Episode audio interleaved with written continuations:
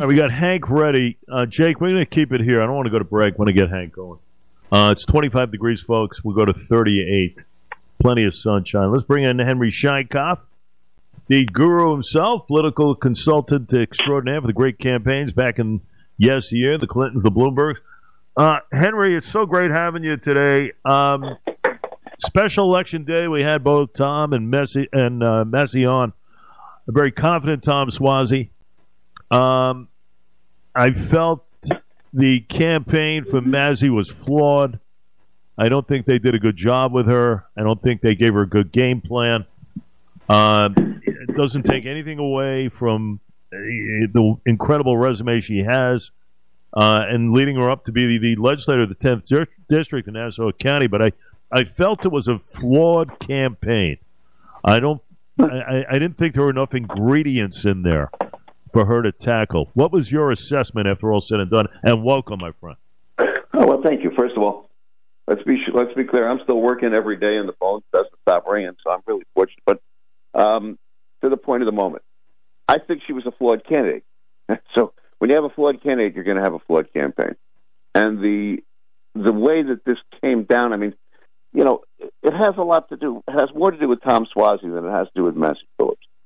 Um, why, Philip? Because congressmen tend to have personal relationships with their constituency. He represented that district. They know him. Um, he was the county executive uh, with with some problems with the police at the time, but people don't remember that. Um, reason, you know, fellow who's well liked, and, and so you make the argument that he's he's Biden's guy was not sufficient, and tag him with the immigrant thing wasn't the way to do it either necessarily. Although that was the issue that popped, it just wasn't there for her. And I, I think if you look at that number, it, it opened up in the last couple of weeks. I mean, I said on Twitter that Suozzi would win, um, regardless of what people thought, for a host of reasons. He was not. He was.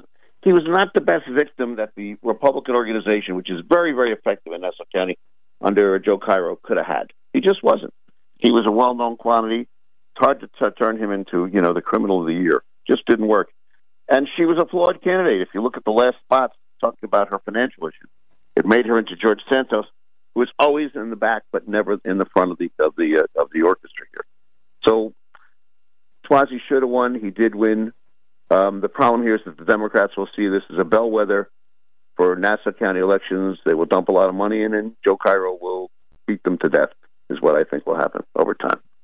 You know, I, people have short memories because you know you bring up the fact that Suozzi was a county executive, and listen, I get it. Problems with police and everything else, but certainly taxes, which still looms yep. large in the county. I mean, he was ousted based on that, Hank. Not only that, about it. not only that, he abandoned his congressional seat for a fraud.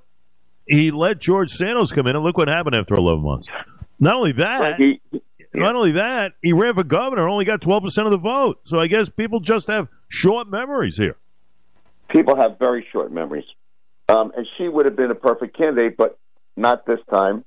And um, it was too much. I mean, I, I think the abortion thing was hurtful in some portions of the district. Um, I think that she, uh, the, the profile was right for the uh, for that in some ways for the district, and that's why she did as well as she did first time out. And then there's the money. And my bet is that when it's all said and done, between what he raised and spent and what was spent on his behalf, that Suozzi topped fifteen million dollars fifteen million dollars. Mm. A lot of money. I've been way back in the day. That was a while ago.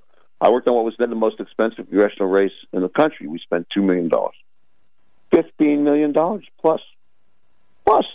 The other question here is that this was do or die for the statewide Democrats, and particularly the county chairman Jay Jacobs, who's had a lousy run. It probably should have been replaced a long time ago by Democrats. He can't win a local election but this is a race that he has, you know, and he and Suozzi are business partners. It should be noted, has been reported in the New York Times and other papers. Um, but he, he, he finally gets credit for one. The governor chimed in. The abortion argument suddenly came up. She raised it right early on this campaign. Then the attorney general echoed it. So the Democratic establishment was well into winning this thing or dying one way or the other. They couldn't afford to lose it. Why? Because Hakeem Jeffries would have less of an opportunity to become speaker simply put. It is always interests like that that determine these kinds of races where people believe the entire world is on fire, but it really is about one portion of, of the of the world that's on fire, not the entire world. You know, I'm talking Hank Scheinkopf. You know, I thought Suozzi actually did a really good thing, a smart thing. Is he aligned himself with Grace Meng? You know, the first. Very smart. Yep, uh, very smart. First American Asian Congress elected to Congress. Uh, Hank, that was very smart. You know, I, I kind of correlated what Lee Zeldin did. Lee Zeldin hang, hung out in the Asian communities, Jewish communities, and he got a lot of votes. So he, listen, he only lost by three hundred thousand to Hochul. But I thought Suozzi did an incredibly smart thing. If you're aligning yourself in in that situation, guess you're going to get a lot of votes. And Meng is Well, as look. respected as anyone. Look, Eastern Queens and Western Nassau County together, they kind of fit together. Why? Because they both don't want what is the city, which they look and they say, oh, that's the Bronx and that's the Brooklyn and that's the Manhattan, seeping into their district, into their homes. That's why a lot of people move there. So if you want to get, you know, there's a lot of Asians, particularly in Western Queens. Yeah. So if you think about this for a moment, the Meng thing was very important. And Suozzi, it's hard to paint him the way they tried to because Suozzi is well liked, despite the stuff that went on when he was county executive. You know, they just don't. Know despite the fact that they gave that his abandoning the district gave everybody George Santos. Santos was back in the wings. He wasn't the real issue here. The real issue here was was Mazi Pilip. Who was she? Where'd she come from? And suddenly, you know, where's this person that we never met? Keeping her away from the from the voters um, was pretty dumb. I thought. Why? Because voters in congressional races. It's a terrible job. to be Yeah. they, they tend to be much more personally engaged. Why? There are three elements. Yeah. No, I said that all along. Hank. I, I- they marketed her terribly. Really. I mean, uh, you can't put her on. What do you put? Fox and Friends are going to talk to Steve Doocy. That is that the overall game plan? I mean, come on, get her into the good. crux of the area, please. Well, it wasn't. It wasn't that. I, I think you're right about that. They didn't market her in a way that made her personable. This is one of the most Jewish districts in the United States. She was the right candidate in Israel, but again, if that's your argument, you don't win. Why? Because Suozzi's record on Israel is pretty good too, and I think people in the district understand what's at stake in the Middle East. If uh, the Is- Israelis lose that war, we're next here in the United States. Very simple, um, and they know it. And they wanted someone who who fit that profile. They understand better than we think that we're closest to uh, we're close to we're, we're more close to World War III than we've probably been since the Cuban Missile Crisis. And they knew Suozzi, but they didn't know Mazi Phillip, Phillip. So therefore, they made a decision based upon that. Um, I think it's more. I think it's a wake. We're talking Hank Scheinkopf. I think it's a wake up call, Hank, for Republicans. You can never just assume. You know, you got a border crisis beyond belief. You have a president who's done nothing about it. They were, they, were, they want to impeach the Homeland Secretary.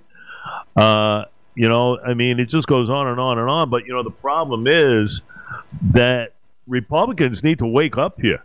Registration, absentees, and everything else. You know, you got to cover your bases here. And it seemed like Joe Cairo was caught with his pants down.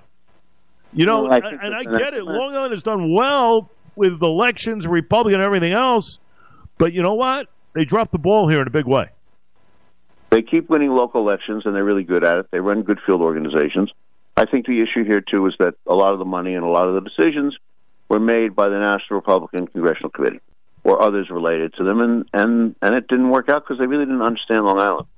If this is a, and by the way, I think you're correct. If this is a uh, a template for what they're going to do, they're going to get they're going to get their really beaten up all over the country. Um, Suozzi was an incumbent, and uh, there are three elements that really make congressional incumbents work. Even though he was an incumbent, they knew him. One, um, credit claiming, which uh, which they tried to do. They tried to take away from him, but he was able to take credit back for at least doing something about the uh, the um, immigrant crisis, the migrant crisis. One, two. Um, what else do they do? They raise money, which he does very well, and then they do Homestyle, which is uh, a great book written years ago by, by the late political scientist Richard Fenno. But uh, you know, Fenno pointed out in his book that you know do, what they do at home, how they relate to their own their, their own constituents is pretty significant. Suozzi's charm was also part of this. He knows how to do this. This is his job. His job is to be a candidate, to smile, to engage with voters. Whether you like him or not, he's really good at it. So therefore, his best strength was was what got him across the line. I think. Well, his his best strength also was appearing to be right in the middle, you know, and to stop the bickering, as he says, and you know, we we got to do a better job. We all got to come together. You know, he gave you the rah rah speech here. Actions speak louder than words, Hank. And I'll tell you this: I, I want to see him in action in eight for eight months. I mean, the spotlight is on Tom Suozzi regardless. I want to see how he intertwines with the Long Island colleagues, the big three, Garbarino, right. Esposito, and LaLota. Uh, I want to see him get something done because come November the 5th, you see, that could be a breaking point, and we'll see what happens here.